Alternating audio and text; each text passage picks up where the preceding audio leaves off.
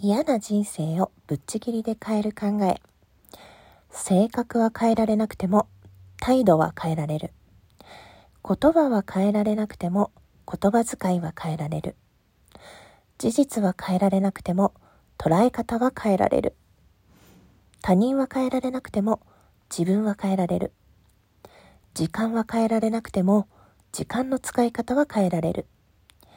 人生は変えられなくても生き方は変えられる。過去は変えられなくても未来は変えられる。多くの方が変えられない暗い過去にとらわれ、現状維持の選択をしてしまいます。本気で変わりたいのなら、変えられる明るい未来に目を向けて行動しましょう。それが一番の変わる方法です。本日はそんな投稿をシェアさせていただきました。いつも聞いてくださってありがとうございます。楽しく明るい未来が皆様にも訪れますように。